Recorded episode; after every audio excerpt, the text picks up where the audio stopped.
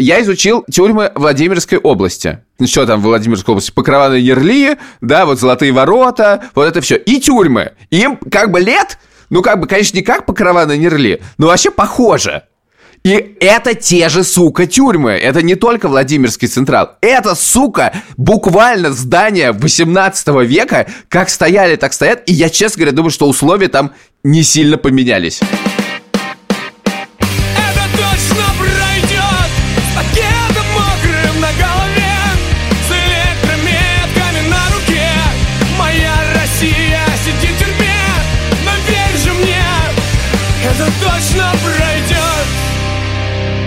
Это подкаст «Времени больше не будет», который ведем я, Ксения Миронова, журналистка службы поддержки, Илья Красильщик, главный в службе поддержки. Мы тут рассказываем про близких политзаключенных. Да, подкаст мы делаем совместно, службы поддержки и студии подкастов «Либо-либо».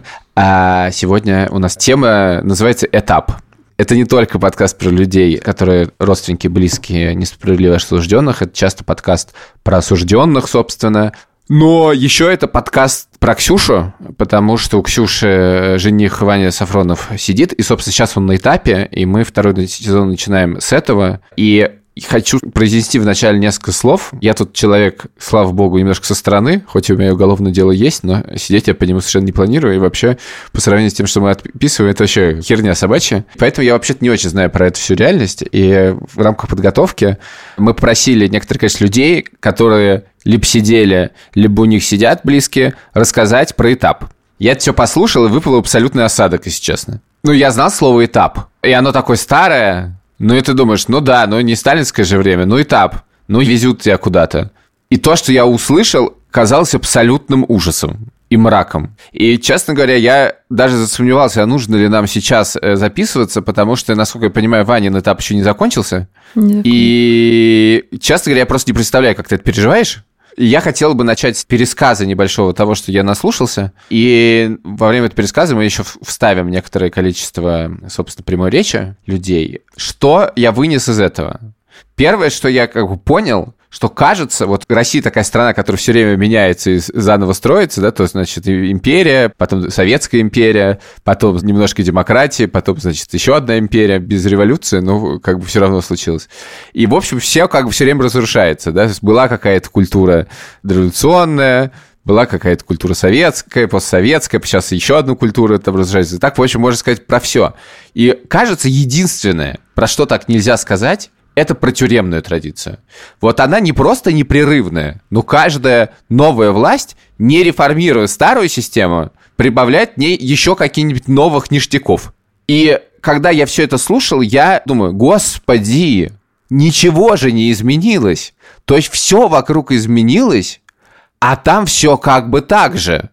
Значит, ну на самом деле первое, на что я дернулся, и это самое простое, про то, значит, как нам рассказал Константин Котов, что когда его отправили на этап, а про этап ему сказали за 2 часа до этапа, тоже как бы, блядь, почему? Это же просто не почему. То есть, либо просто потому, что они это узнают, так и им просто похер, либо им просто похер. Ну, есть некоторое ощущение, что они это делают по приколу просто. Они, я имею в виду, там, ФСИН, все, кто этим занимается. Вот я перед Новым годом всем сказала, я говорю, вот часть политзеков и Ваню тоже вот отправят под Новый год на этап. И мне говорили люди, ну, зачем? Ну, какой смысл? Типа, ну, что им время тратить? Тоже, ну, как бы они все равно, у них есть там люди какие-то, которые дежурят в это время, и они по приколу всех отправят. Мне никто не поверил, в итоге так и получилось. Там Яшина отправили перед Новым годом, Пивоварова, Сафронова, вот просто по приколу. Давайте тут послушаем Котова, как, собственно, его отправляли.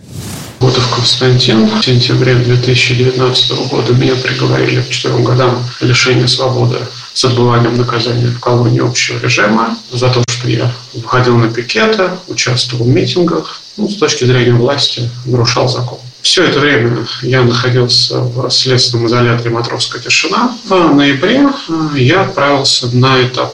Ну, собственно, этап – это такая самая, наверное, неприятная часть для любого зэка. Потому что, когда ты находишься в СИЗО, знакомые люди вокруг тебя, сокамерники, тебе родные приносят передачки, могут иногда приходить на свидания. А этап – это всегда неизвестность. Непонятно, в каком регионе ты окажешься, что у тебя будет за колония, будет прямо красным, то есть там, где управляет администрация, либо черным, где, собственно, всем заправляют сами зэки. И поэтому среди осужденных и подозреваемых еще всегда постоянно идут разговоры о том, что вот на этой неделе там отправляют в такие регионы, на следующей неделе в другие, и каждый гадает, где он окажется. Собственно, меня на этап отправили в конце ноября 2019 года. Совершенно неожиданно пришел вертухай где-то вечером и сказал: Котов, собирай вещи, тебе на этап. Я быстро собрал вещи, пожал руку своим сокамерникам, они заварили чефирь, отправить меня, так сказать, в последний путь. Ну и, собственно, я вышел с вещами из своей камеры. Сука, чефирь! Он, я думаю, через века проходит этот чефирь. Я даже решил открыть Википедию по-английски. Там буквально по-английски сказано, что это напиток, который пьют заключенные в российских тюрьмах. Ну, дальше стандартная процедура. Полный личный досмотр. Ты раздеваешься, и под видеорегистратор сотрудник учреждения полностью обыскивает тебя, осматривает твои вещи. Дальше несколько часов ты ожидаешь в сборочном отделении вместе с другими зэками, которые отправляются на этап. И, собственно, в этот момент мне передали какой-то небольшой набор продуктов для этапа. Это такая стандартная практика, то есть осужденные помогают друг другу, дают базовый какой-то набор вещей. Естественно, сигареты, какой-то чай, ролл там, доширак, чтобы человек все-таки имел возможность во время этого этапа что-то поесть, что-то покурить. Дальше нас погрузили всех в автозак ФСИНа, и мы отправились, ну, как мы понимали, на вокзал. Тебе не сообщают пункт твоего конечного назначения, ты только по тем остановкам, которые проходят во время пути, можешь понять вообще, в какое направление ты отправился. Ну, собственно, получилось так, что меня отправили совершенно недалеко от Москвы, в соседний регион, Владимирскую область, поэтому железнодорожный переезд занял всего лишь одну ночь. Конечно, для любого осужденного Владимирская область – это очень неприятный регион. Среди всех так называемых красных регионов Владимирская область занимает одно из первых мест в России. Там, конечно, с осужденными обращаются очень и очень неприятно. Ну, сейчас, наверное, все, конечно, знают про историю с Навальным, который сначала был в колонии общего режима в городе Покров, а потом его перевели в колонию строгого режима. И надо учитывать, что все-таки ситуация с Навальным, она особенная. Конечно, ему очень неприятно, его всячески притесняют. Вот сейчас он постоянно оказывается в штрафном изоляторе по надуманным предлогам. Но для обычного заключенного пребывание в таких колониях может практически закончиться смертью.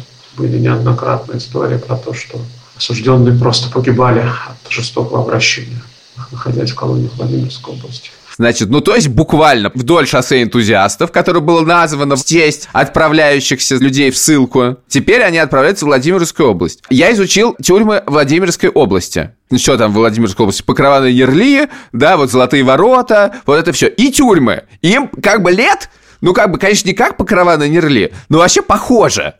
И это те же, сука, тюрьмы. Это не только Владимирский Централ. Это, сука, буквально здания 18 века. Как стояли, так стоят. И я, честно говоря, думаю, что условия там не сильно поменялись. Но что поменялось, это то, как заключенных везут. Поезд для этапа представляет из себя вагон с купе без окон. Вместо дверей там решетки. Купе трехъярусное. И причем на втором ярусе тоже раскладывается полка. Там могут спать 3 человека. То есть в сумме в купе вмещается 7 человек. Ну, на самом деле их набивают значительно больше. То есть вот со мной вместе ехал, наверное, человек 10. 7 лежачих мест, а нас 10 человек. Едем со всеми вещами, которые у нас были в следственном изоляторе. Это и продукты, это и одежда. Естественно, ни о каком комфорте речи не идет. Спать смогут только несколько человек из тех 10, которые там находятся. Все время, пока ты находишься в этом поезде, ты сидишь скрюченный в этом, скажем так, купе. Один раз за поездку меня отвели в туалет. Один раз дали кипяток, чтобы ты так смог заварить себе чай или какой-то сухпарек, который у тебя с собой есть. Ну вот и все. Моя история такого достаточно быстрого и короткого этапа. Люди могут находиться на этапе месяцами и неделями. И это даже не связано с тем расстоянием, которое нужно проехать. К примеру, мой хороший знакомый, который тоже со мной сидел в колонии в Владимирской области, ехал из Москвы. до этой колонии почти 2 месяца. То есть он пересек Удмуртию, Башкортостан и только совершенно окружным маршрутом наконец-то прибыл в Владимирскую область. Совершенно не подвластно логике вот эти перемещения, которые ты можешь испытать, прежде чем оказаться в пункте назначения. Тут есть разные предположения, но, наверное, одно из самых таких близких к действительности состоит в том, что во время этапа на тебя выделяются определенные суммы, да, на перевозку, на зарплату конвоирам, и вот таким вот образом просто система ФСИН отмывает деньги. Надо понимать, что все очень сильно зависит просто от места, где ты, насколько я знаю, еще вот из автозака, когда привозят вот к этим вагонам, если нет подъезда как бы прям вот к платформе, то тогда бывает, что заключенных, их ведут, понятно, под конвоем, и нужно передвигаться в полуприседе или гуськом бывает. Я не знаю, вот прямо сейчас на 23-й год сохранилось ли, но я думаю, что наверняка где-то сохранилось. То есть это как бы образец супер неэффективной системы, где в чем проблема? Конечный пользователь этой системы вообще никого не волнует, и у него нет вообще никаких прав, чтобы это высказать. И в результате эта система просто только деградирует и деградирует.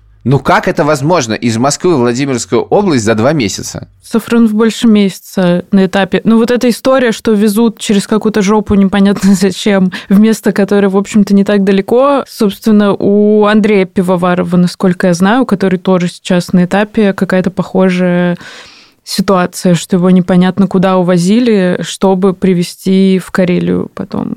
Таня Усманова, девушка Андрея, тоже рассказала, как они-то переживают сейчас, потому что его отправили примерно в то же время, что Ваню перед Новым годом. На сегодняшний день Андрей на этапе уже больше месяца. А больше, чем 2 недели, я не знаю, где он. Его забрали прямо перед Новым годом, 30 декабря, из СИЗО Краснодара. Причем 29 декабря у него был адвокат, и Андрей передал слова всиновцев о том, что он останется на Кубани еще недели на 2, и все праздники точно проведет там. Вообще Андрей не имеет никакого отношения к Краснодару. Он из Питера, а последние несколько лет жил в Москве. Но чтобы отправить его подальше от журналистов, друзей, семьи и вообще осложнить его жизнь, уголовное дело возбудили в Краснодаре. Там он просидел в СИЗО 1,5 года. По закону его должны были отправить отбывать наказание в Питер или Ленинградскую область. Собственно, такую бумажку и показали адвокату после новогодних праздников. Там было написано, что он отбыл в распоряжении УФСИН по Ленинградской области. Однако с этапа Андрей смог отправить мне несколько писем. И в них он писал, что ему конвоиры показали бумагу, согласно которой его везут в Карелию. Последнее письмо я получила в середине января. Он тогда был в СИЗО Петербурга и был страшно доволен, что хоть так оказался в родном городе. После этого Андрей пропал. Чтобы его найти, я написала во все колонии Карелии и Ленинградской области письма через ФСИН-письмо или зону телеком. Дело в том, что эти сервисы должны прислать в течение 3 дней официальный ответ, содержится у них человек, и в этом случае, что письмо доставлено, или что его там нет. Из 3 заведений мне пришли письма, что Андрея у них нет, а остальные молчат. Потом я отправила по 200 рублей через сервис ФСИН деньги в оставшиеся колонии, от которых не было ответа. Надежды, что, может быть, так я пойму, где он, потому что они тоже должны ответить. Деньги они забрали, но ответа не дали. Пишут, средства поступили на счет колонии. В общем, ясности мне это никакой не дало. Меня это страшно бесит. А с даты ареста, это май 2021 года, у нас не было ни одного свидания или даже звонка. Раньше мы переписывались каждый день, и несмотря на то, что Андрей был в тюрьме, у меня всегда было ощущение, что он рядом, потому что я ему рассказывала вообще все, что у меня происходит, он, соответственно, тоже мне отвечал очень подробно. А сейчас этот месяц без связи, он давит очень сильно и на меня, и на его родителей, но я уверена, на самого Андрея тоже. Собственно, нам тут сейчас рассказывает муж Яны, Никита Сафронов, который был у нас в выпуске про то, как мужчины ждут женщин, что Яну везли в Беларусь тоже абсолютно кружным маршрутом, и, мне кажется, можно послушать этот кусок. Этап Яны, что символично, начался 9 августа и длился почти месяц. Узнал я об этом из письма, которое Яна успела написать еще в СИЗО утром, и, видимо, через сокамерниц передали цензору, отправили мне. То есть 9 августа я проснулся. Первое, что увидел, это по одну строчку, что любимый меня забирают. Первым делом, естественно, что я сделал, это был звонок адвокату нашему, сообщить о том, что Яна на этапе, и дальше уже поднять всех своих близких в канал Яны, написать, чтобы люди помогали мне искать, где она находится, потому что вариантов было очень много. Это мог быть Псков, Москва, Смоленск. Нужна была помощь. В чем она заключалась? Это писать письма в каждой из СИЗО, потому что в Синписьма есть такой момент, что письмо доставлено, или адресат не числится, или адресат убыл. Этап длился почти месяц через Ярославль, Москву, Брянск, Смоленск и потом уже Витебск. Но этап этот один из самых сложных моментов, потому что ты абсолютно не знаешь, где человек, что с ним, все ли в порядке, то есть он полностью теряется из поля видимости. Мы также писали запросы во ФСИН. Я писал запрос в ДИН Беларуси, это аналог нашего ФСИНа, то есть Департамент исполнения наказаний, с вопросом, какая конечная точка будет у Яны. Что странно, получил от них официальный ответ, и такой, какой он оказался на самом деле. Они мне написали, что Яна будет этапирована в СИЗО номер 2 Витебска, что в итоге и случилось. Местоположение Яны я узнавал уже постфактумом из ее писем. Когда Яна уже была в Смоленске, я получил письмо из Ярославля. Когда Яна уже была в Витебске, я получил письмо из Брянска. То есть местоположение узнавать практически было невозможно.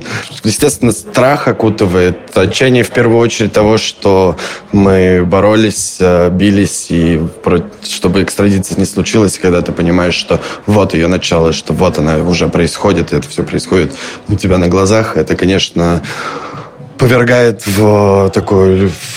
очень неприятные эмоции и чувства. Но со слов Яны, как я уже впоследствии узнал, конвоиры, которые ее сопровождали, и на этапе в СИЗО девочки, которые встречали, все были достаточно человечные, хорошо встречали, хорошо провожали.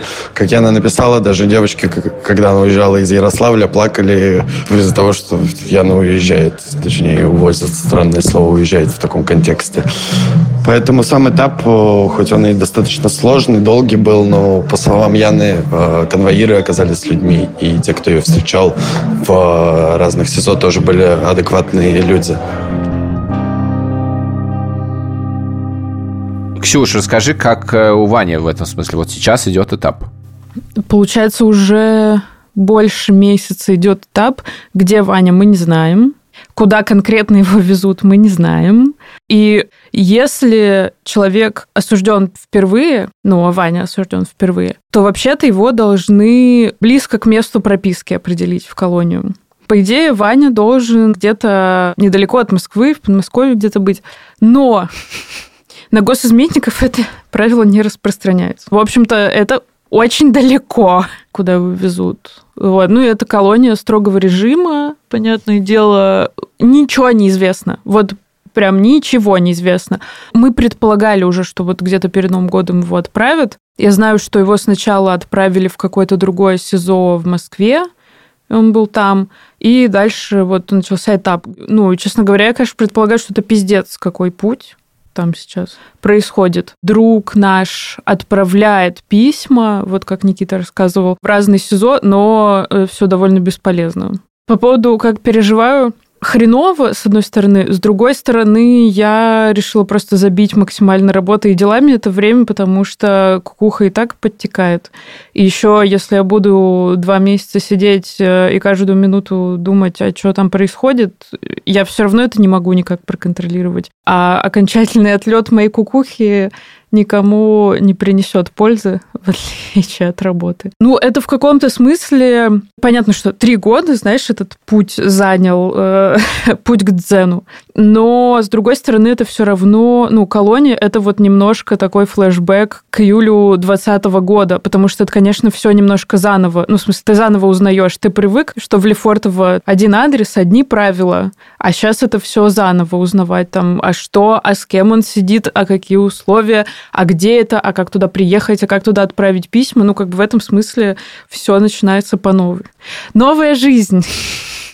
Какой кошмар. Я, извините, меня накрыло как-то от этого. Я просто не понимаю. Просто бессильная ярость. Я же уверен, что большинство этих вещей происходит не потому, что они хотят так сделать специально, а потому что Они как бы пилят там свои деньги, им просто глубоко насрать. Им даже мысль не приходит в голову, что с этим можно что-то делать, что у них абсолютно другие цели. И хочется их просто всех как бы знаешь, в сервисах принято тестировать на себе.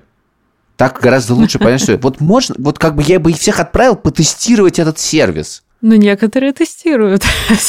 Они не защищены. Да, у них нету после этого возможности что-то исправить. Да, это правда. То есть это как бы тестирование в один конец. Да. Это как когда ты увольняешь человека из откуда-то, херового сотрудника, говоришь, а теперь ты будешь 22 года пользоваться этим сервисом. Да, знаешь, я когда училась на филфаке, и все страдали от замка Кафки. Я не помню, страдала ли я как-то сильно, но все равно было, конечно... Нет, ну это перебор, ну вот этой тягомотины же не бывает. А потом ты в это попадаешь, такой...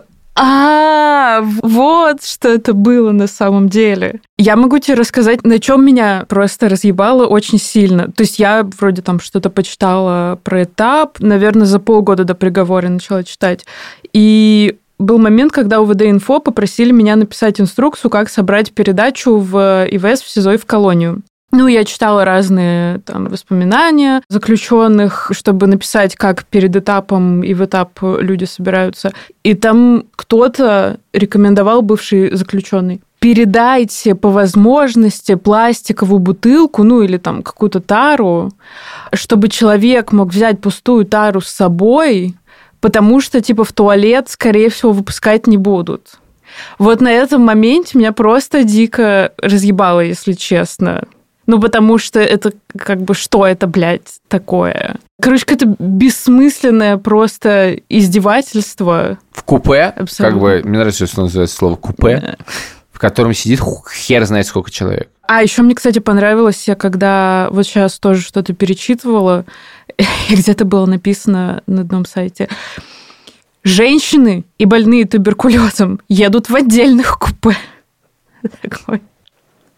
Женщины и больные туберкулезом. На этап еще, что важно, ну вот Ваня начал тоже собираться довольно заранее, и Ваня, например, не взял письма, ну то есть он оставил себе какие-то там открытки, письма, но большую часть он начал довольно давно нам отправлять партиями, ну, обратно. То есть там мои письма он вкладывал в конверт в большой и отправлял мне обратно. Не потому, что он такой, ага, не хочу больше ваши письма хранить, вы меня все достали, а потому что просто ты едешь с сумкой. Я не знаю, кстати, есть ли лимит там, но просто банально неудобно.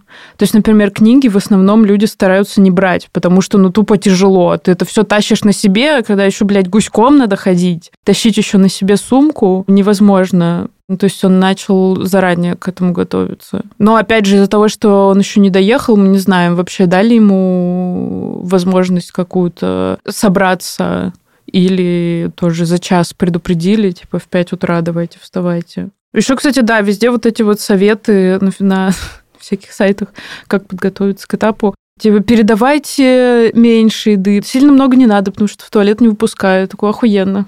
2 месяца пути без еды просто очень классно. 2 месяца пути. Просто. Ребята придумали. 2 месяца пути. Какие, блядь, 2 месяца? Можно земной шар ехать на «Жигулях» за эти 2 месяца, мне кажется. Я прочитал, значит, новость от 2020 года, что в ФСИН появится 12 новых спецвагонов, улучшенных, в которых планируются биотуалеты, например, зарешетченные окна, какие-то ионизирующие херья и условия, улучшенные для сотрудников караула. Ну, еще бы. Кондиционер будет по отдельности работать для заключенных и караула. Вероятно, то есть он будет работать, скорее всего, только для караула. Вот, мне очень нравится фраза: для персонала обустроено кухонное помещение с электроплитой, электрочайником и холодильником. Дальше есть фраза, что самым сложным является железнодорожное конвоирование, которое требует от сотрудников наибольшей физической выносливости, моральной устойчивости и профессионализма. Ни слова в этом материале газеты «Аргументы и факты» не сказано, что это требует от заключенных, а также добавляется, что в год, внимание, в России перевозится 1 миллион заключенных, а, повторюсь, вагонов будет закуплено сколько? 12. Потрясающее улучшение. Всех засунут в эти 12. Видимо, да. Я тут, конечно, это у меня удивление дилетанта, но тоже Котов говорит, неизвестно, куда тебя отправят. Ну, не просто неизвестно, куда тебя отправят, а очень важно, тебя отправят в черную зону или в красную зону. Черная зона, которая контролируется заключенными, а красная зона, которая контролируется администрацией. Какое интересное явление, правда? То есть это как бы явление, про которое всем известно. И ничего. Про красные и черные зоны, если честно, я вообще решила, что когда Ваня доедет, когда мы поймем, что это за колония, вот тогда я буду про это думать. Потому что сейчас, опять же, сидеть себя дополнительно накручивать смысла нет никакого. Но вот именно тема колоний, кстати, для меня довольно пугающая. Я как бы не сомневаюсь в Ваниных коммуникативных навыках, но все-таки Лефортово – это элитное СИЗО. В смысле, оно ужасное по своим условиям, но все-таки там такой контингент, да, довольно специфический. Ученые, бывшие чиновники, бизнесмены. Там был у него один раз чувак какой-то полупровокатор, который пытался как-то на какую-то драку спровоцировать, но у него ничего не получилось, потому что Ваня, в принципе, очень спокойный. Но все-таки в Лефортово риск каких-то провокаций, там именно физической какой-то угрозы, он не такой большой. И все-таки контингент там такой. Не знаю, Ваня сидел с блогером Пыжом, и у них там интеллектуальные какие-то беседы были. В колонии, конечно, все может быть по-другому. Единственное, я надеюсь, что госизмена, не знаю, насколько уважаемая статья будет это в этой колонии. Но, если честно, я, конечно, предполагаю, что Ванина статья вообще и вся эта история будет довольно уникальной. Да, наверное, будут с интересом зоны. Да. 22 года, да, журналисту за госизмены, я надеюсь, что это будет мирный какой-то интерес. Да, с уважением, я надеюсь, отнесутся. Да. Вообще еще интересно, что я почитал немножко про это, что, во-первых, черное и красное, это не бинарная система, бывает, это градиент, но вообще интересно, что хуже. То есть, понятно, от того вопрос, кто контролирует, наверное, так нельзя сказать. Но не факт, что администрация более гуманна, чем зэки. Ну и наоборот не факт. Да. И то, что вот эта неизвестность, куда привезут. Да. Ну и вот действительно это все немножко как говорят в ТикТоке, new life, new me. Учишь заново вот это все, что можно отправить, что нельзя, что вообще. И еще, знаешь, момент в Лефортово, помимо просто контингента, там все-таки люди сидят по двое. Скорее, это все-таки плюс Лефортово, потому что в других СИЗО в камере по много народу может сидеть. В Лефортово, то есть ты настраиваешься, как бы, что ты сейчас вот терпишь конкретного человека. И можно как-то подстроиться. Конечно, в колонии, ты должен взаимодействовать как-то с большим количеством людей. Я думаю, что тоже после 3 лет в маленьком, совсем замкнутом пространстве это тоже довольно тяжело. Я не теряю надежды доехать до колонии, когда будет известно, где она. Но не знаю, насколько это призрачная мечта, насколько это осуществимо. И, опять же, непонятно, будут ли там звонки, например, потому что мы уже рассказывали в других эпизодах, что есть колонии, где подпольно довольно легко можно позвонить. Но что-то мне подсказывает, что с нашим везением... Возможно, ничего такого. Ладно. Хотя, конечно, лучше готовиться к худшему, да. Да. Посмотрим. Да, мы начинали первый сезон подкаста с истории моей поездки на приговор, и вот второй начнем, видимо, с истории про этап, пока не завершенный. Вы точно узнаете, когда он будет завершен, потому что мы про это расскажем. Добро пожаловать в наш второй сезон подкаста «Времени больше не будет». Ее ведем мы, Ксюша Миронова и Илья Красильщик. Мы его делаем вместе со студией подкастов «Либо-либо» и проектом службы поддержки, который мы с Ксюшей делаем. Нам в этом очень активно помогают продюсерка Лика Кремер, редактор Андрей Борзенко, звукорежиссер Ильдар Фатахов. Обложку нам сделала Алина Глушанок, а песня — группа «Порнофильмы». Мы выходим по пятницам. В следующую пятницу мы уже записали выпуск, он обязательно выйдет. Я хотел сказать «получите удовольствие», но я так не буду говорить. Почувствуйте что-нибудь. Пока!